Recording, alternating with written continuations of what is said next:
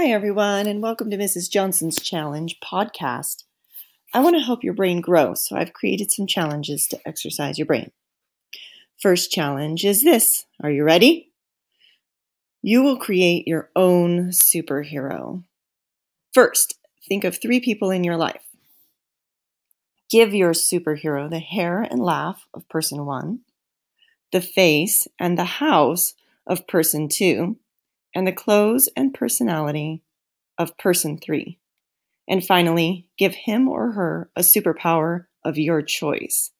Then describe the first 60 seconds of your superhero's day to give us an idea of who your character is.